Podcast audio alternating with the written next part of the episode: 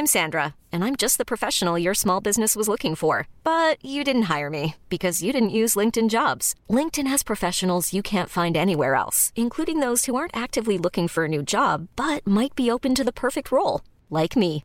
In a given month, over 70% of LinkedIn users don't visit other leading job sites. So if you're not looking on LinkedIn, you'll miss out on great candidates like Sandra. Start hiring professionals like a professional. Post your free job on linkedin.com/achieve today.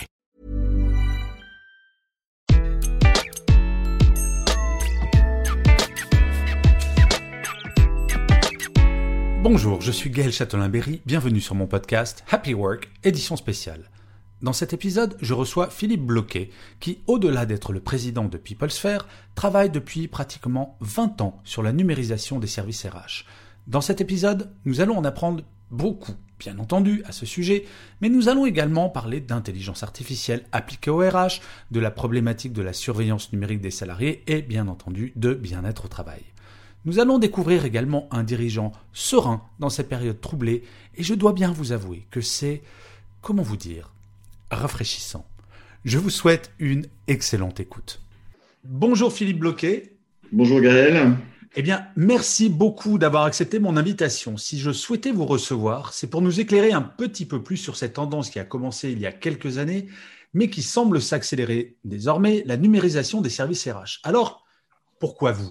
Eh bien, parce qu'avant de créer des entreprises mettant à la disposition des entreprises des outils de gestion des RH, vous êtes entré en 2003 chez Saba Software, qui est un leader mondial dans les systèmes de gestion du capital humain, avant d'en devenir vice-président consulting en 2007. Aujourd'hui, vous êtes président de PeopleSphere, une entreprise que vous avez créée en 2015. Bref, cher Philippe, si mes comptes sont bons, cela fait 17 ans que vous travaillez sur les questions de la gestion des relations humaines par le numérique et je crois que, sans trop me tromper, vous avez mérité le titre d'expert pour ne pas dire de gourou. Ma première question sera très simple, Philippe. Entre 2003 et 2020, j'imagine que le numérique dans la RH a évolué énormément. Est-ce que vous pourriez nous éclairer, nous, béotiens, candides, et pour moi, je rajouterai un peu nul sur la question Le numérique a beaucoup évolué euh, depuis effectivement euh, 2003. Donc déjà, la première chose, c'est qu'il va toucher l'ensemble des fonctions RH. Je pense qu'effectivement, euh, on avait une certaine habitude en, en, 2003 de commencer à faire de la paye informatisée. Donc il y a eu plusieurs tendances. La première tendance, ça a été euh, ce qu'on a appelé le cloud, où même ces applications de paye aujourd'hui sont euh, migrées dans, euh, dans le cloud. Et puis, il y a véritablement eu une explosion de la numérisation sur l'ensemble des process RH. Euh, je citerai comme exemple euh, des process autour de, euh, par exemple, la dématérialisation des fiches de paye, quelque chose qui a été très prisé et qui est très prisé en ce moment justement euh, du fait de l'éloignement des collaborateurs de leur entreprise. Mais je parlerai de choses comme l'animation d'un CSE, par exemple, tout ce qui est vote électronique. Donc on voit qu'il n'y a pas une fonction des ressources humaines qui n'a pas été impactée par numérisation. Je parle même de la gestion de contrats, création de contrats automatisés. On a de plus en plus de solutions qui se lancent dans ce domaine. Donc la, la, la, généralisation effectivement de la numérisation, c'est ça, c'est l'élargissement à l'ensemble du spectre du RH. Et vous, chez PeopleSphere, vous faites quoi? Alors ben, nous, justement, on est là pour orchestrer tout ça. C'est-à-dire qu'en fait, vous voyez, il y a aujourd'hui à peu près 4000 logiciels dans le monde des ressources humaines. Pardon? 4000 logiciels dans le monde des ressources humaines. Rien que ça. Oui, il y a 10 ans, il y en avait 2000, et dans 10 ans, 10-15 ans, il y en aura 6000. Pourquoi? Ben Parce que précisément, comme je l'évoquais, tous ces secteurs se numérisent et chacun dans son domaine apporte sa spécificité. On a des outils qui sont spécialisés sur le vote électronique, l'animation des assemblées générales d'une entreprise. On a un outil qui est spécialisé, je le disais tout à l'heure, sur la, création de contrats euh, de travail ou de procédures RH, tout en s'assurant qu'on est compliant, entre guillemets, qu'on satisfait à la régulation. Donc, il y a, il y a toute une palette de logiciels RH et ça, bah, il faut bien que quelqu'un s'en occupe. Donc le responsable RH, quand il est face à cette euh, jungle un petit peu de 4000 logiciels, il est un peu embarrassé. Il est embarrassé parce que déjà, il ne sait pas lequel forcément il va choisir. Et puis ensuite, une fois qu'il les a, ces logiciels, et une fois qu'il en a mis bah, 10 dans son entreprise, parce qu'aujourd'hui, il y avait une étude qui montrait qu'en gros, sur une entreprise de 500 collaborateurs, il y a à peu près 8 outils qui s'occupent des RH.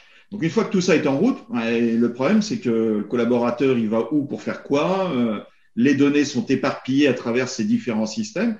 Donc PeopleSphere rapporte cette couche complémentaire qui va agréger l'ensemble de ces outils en une seule et unique solution, ce qui fait que le RH il va pouvoir parler à une seule personne. Et PeopleSphere va gérer cette complexité et spécialisation derrière des différents acteurs. Donc, ils accèdent à travers PeopleSphere, qui est une solution technologique, à tous les outils qu'ils ont mis en place.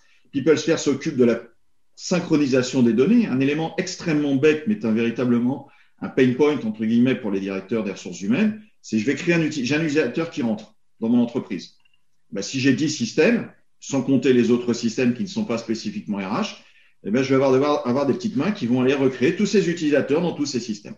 Ça, c'est une fonction de base euh, de ce que PeopleSphere va permettre, c'est d'aller propager un utilisateur qui est créé, mis à jour, supprimé dans l'ensemble des systèmes qui sont connectés.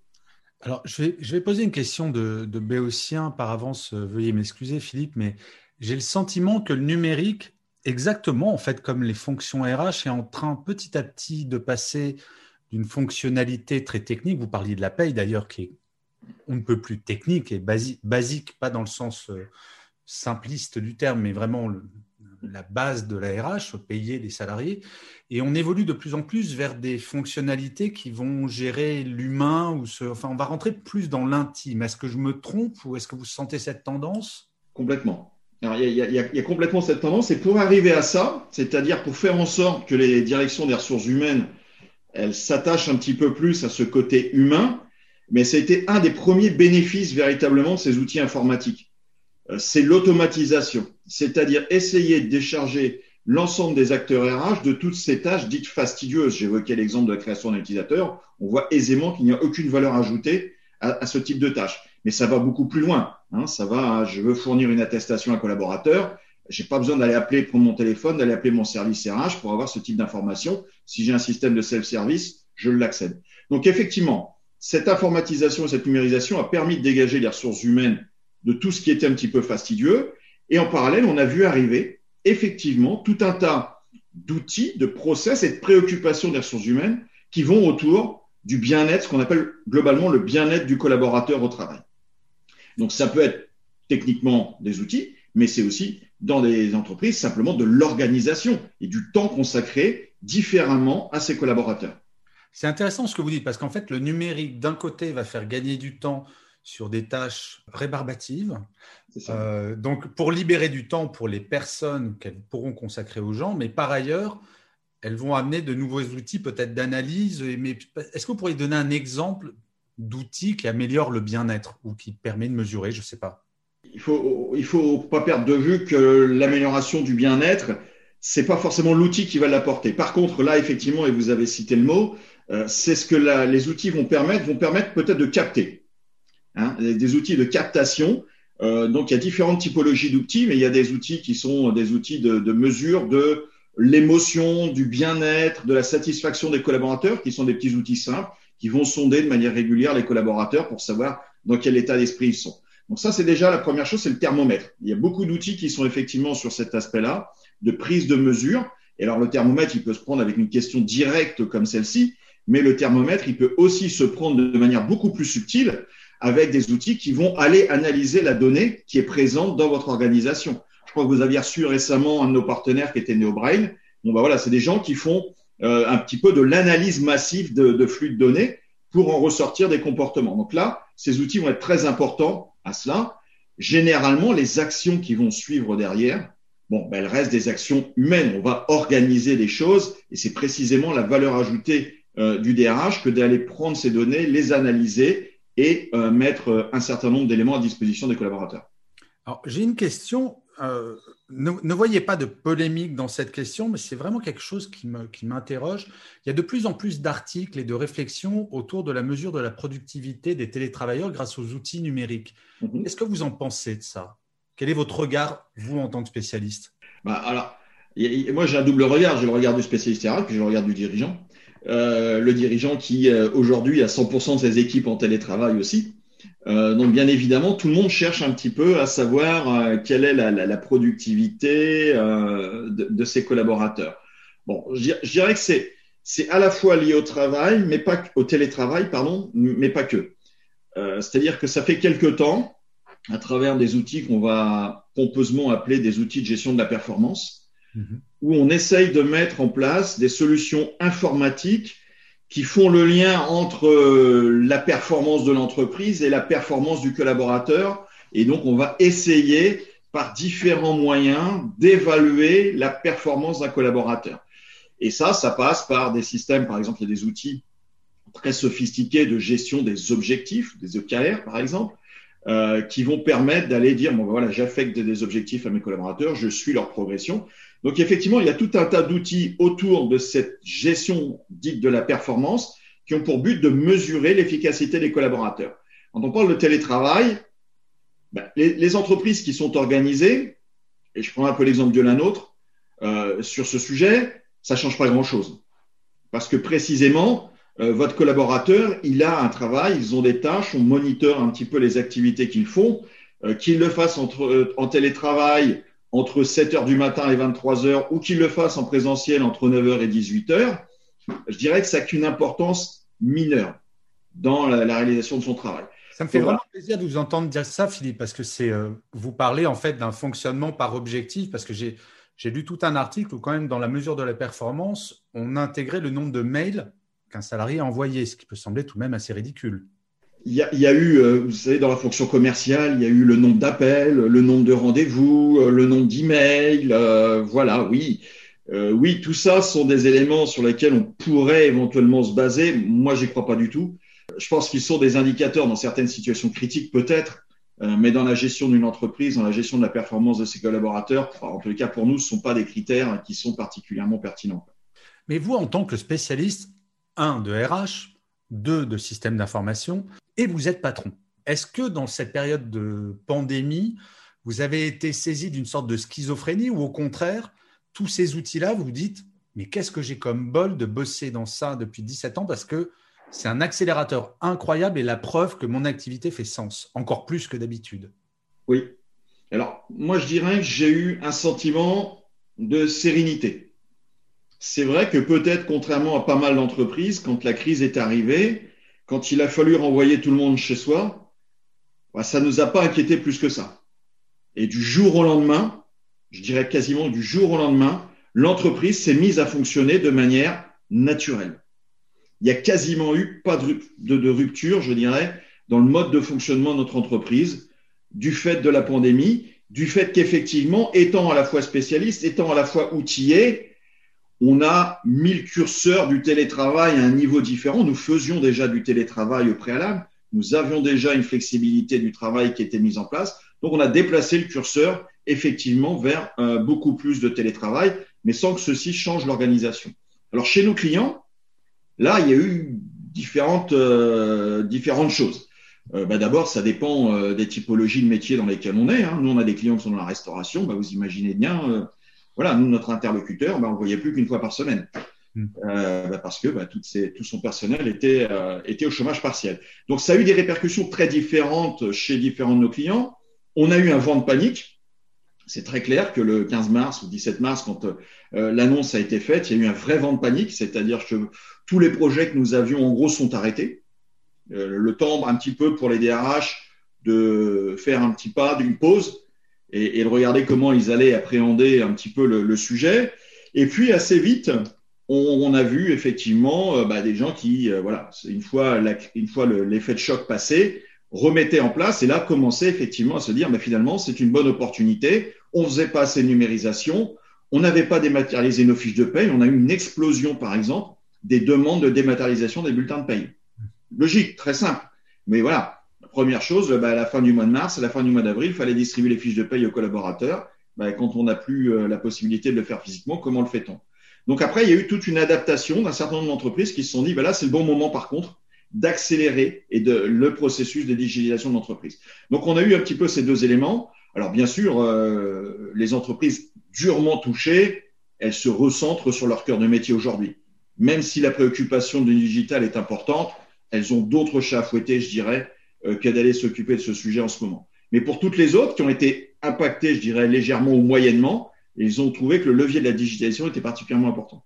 Donc, la grosse tendance, euh, confinement saison 1, on va dire, c'est le rattrapage de retard sur euh, la numérisation des feuilles de paye. C'est quoi la grosse tendance pour vous de, de, du confinement saison 2, s'il y en a une? Je dirais que l'analyse aujourd'hui, pour moi, et, on le voit euh, dans beaucoup d'entreprises, beaucoup de, partenaires avec qui nous discutons, euh, au-delà de certains effets d'annonce qui ont été un peu massifs, c'est la façon de repenser un petit peu son, mode de travail.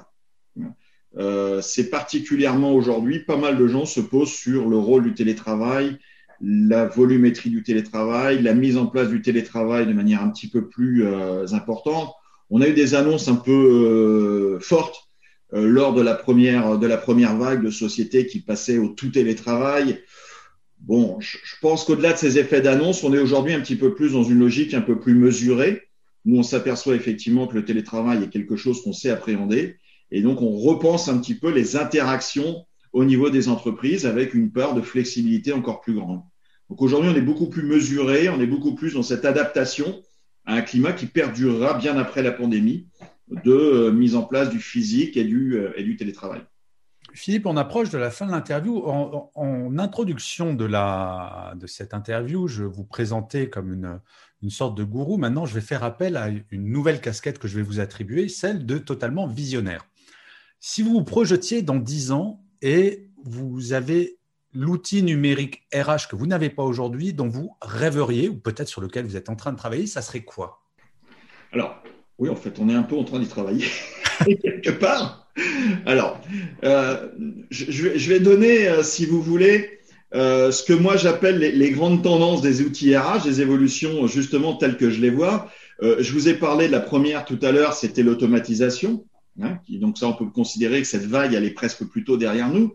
Il y a, il y a aujourd'hui une deuxième vague autour des RH qui est liée d'ailleurs au télétravail aussi un petit peu, c'est l'intégration des ressources humaines dans le flot de travail. Hein, C'est-à-dire qu'effectivement, euh, on ne fait pas à telle heure des ressources humaines et puis à telle heure je fais le reste de mon travail.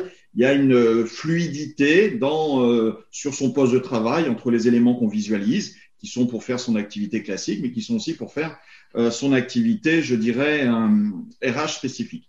Et puis l'autre tendance, et ça c'est un peu ce que moi je dirais sur la côté visionnaire, euh, c'est qu'aujourd'hui, vous voyez, on, je parlais de ces 5000, euh, des 4000, puis 6000 outils. Donc, dans quelques années, ben, il y en aura 6000. Donc, il y a une vraie complexité RH. Et avec cette complexité RH, il y a des outils qui arrivent et qui sont là pour adresser cette complexité. C'est ce qu'on appelle l'intelligence artificielle. Bon, ça, c'est un élément intéressant. C'est un élément qui n'est pas nouveau, un élément qui est très loin d'être mature, mais c'est un élément qui va permettre effectivement demain de fluidifier les interactions des différents acteurs des RH, donc que ce soit le responsable RH ou que ce soit le collaborateur, avec justement l'ensemble de l'écosystème informatique euh, du collaborateur. Aujourd'hui, typiquement, je vais prendre le cas de PeopleSphere, vous intervenez dans PeopleSphere, vous avez une application mobile ou vous avez un chatbot. Vous pouvez poser quelques questions et le système va vous répondre. Mais on en est vraiment au balbutiement. Hein. demain, euh, à travers des outils comme PeopleSphere, vous allez être un RH, vous allez poser une question, euh, le système va vous répondre. Et comment va-t-il aller construire cette réponse? Et ça, c'est là où, un peu ma vision quelque part rejoint ce que l'on constate dans le monde de l'informatique, c'est que demain, PeopleSphere n'a pas la prétention d'être le gourou savant de tout. Donc PeopleSphere ne connaît pas tout. Par contre, ce que fait PeopleSphere, très bien, c'est l'orchestration d'un réseau, l'orchestration d'un certain nombre de partenaires. Donc à travers cet outil conversationnel, eh bien, nous allons nous-mêmes utiliser notre réseau, correspondre avec nos partenaires pour ramener l'information euh, à, notre, à notre employé, ressources humaines ou employé. Voilà, c'est cette animation, ce que nous on appelle l'orchestration. Moi, je crois beaucoup à cette orchestration et la couche d'intelligence artificielle qui fluidifie ces interactions entre les différents systèmes. Pour traiter en fait la masse de données qui est de plus en plus importante et pour la simplifier. Est-ce que vous croyez, parce qu'il y a quelque chose qui est arrivé il y a quelques années que j'avais trouvé assez hallucinant, je dois bien avouer, c'est le patron de Salesforce qui, autour de son conseil d'administration, a rajouté un 13e ou 14e homme, je ne sais pas, qui se trouve être une intelligence artificielle d'aide à la décision. Est-ce que vous imaginez le DRH ou la DRH de demain avoir une IA qui va conseiller, non plus analyser, mais conseiller? Tout à fait, on est dans, on est dans l'analyse prédictive, absolument. Le but de tout ça, euh, je prendrai une fonctionnalité de PeopleSphere, qui a, on a un moteur, on a ce qu'on appelle un workflow engine, qui est un moteur de, de, de workflow. Ben, entre eux, on va, on va passer du mode où je décris ce moteur de workflow à un mode dit prédictif, c'est-à-dire qu'à force d'analyser tout ce que nos clients font autour du système, on est capable au client euh, B bah, d'expliquer que dans cette situation-là, peut-être qu'il serait intéressant de regarder cet aspect-là.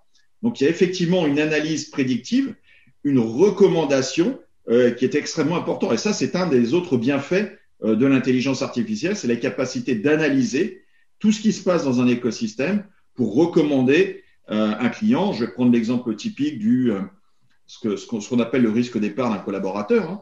Euh, ben, on va analyser qu'il est allé 25 fois sur son système, qu'il a fait trois attestations, qu'il a demandé des formations. On, on, on, va suspecter une activité plutôt, on va qu'on qualifierait d'anormale. Bon, on va être en mesure d'alerter à la fois le manager, à la fois le RH en disant bon voilà, il y a peut-être une tendance à regarder et peut-être aller discuter avec ce collaborateur.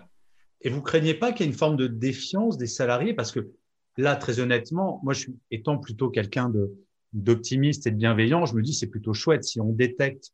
Euh, ça me fait penser un peu d'ailleurs à l'algorithme de Facebook qui arrive à détecter des adolescents qui seraient potentiellement capables de se suicider et qui alertent. Donc je trouve ça plutôt bien si c'est utilisé de la bonne manière et d'alerter le manager en disant tiens peut-être que tu remotives ce salarié parce que il risque de démissionner parce que son comportement euh, montre qu'il pourrait démissionner. Mais pour autant, du point de vue du salarié, vous n'avez pas peur qu'il y ait un rejet de cette technologie à un moment?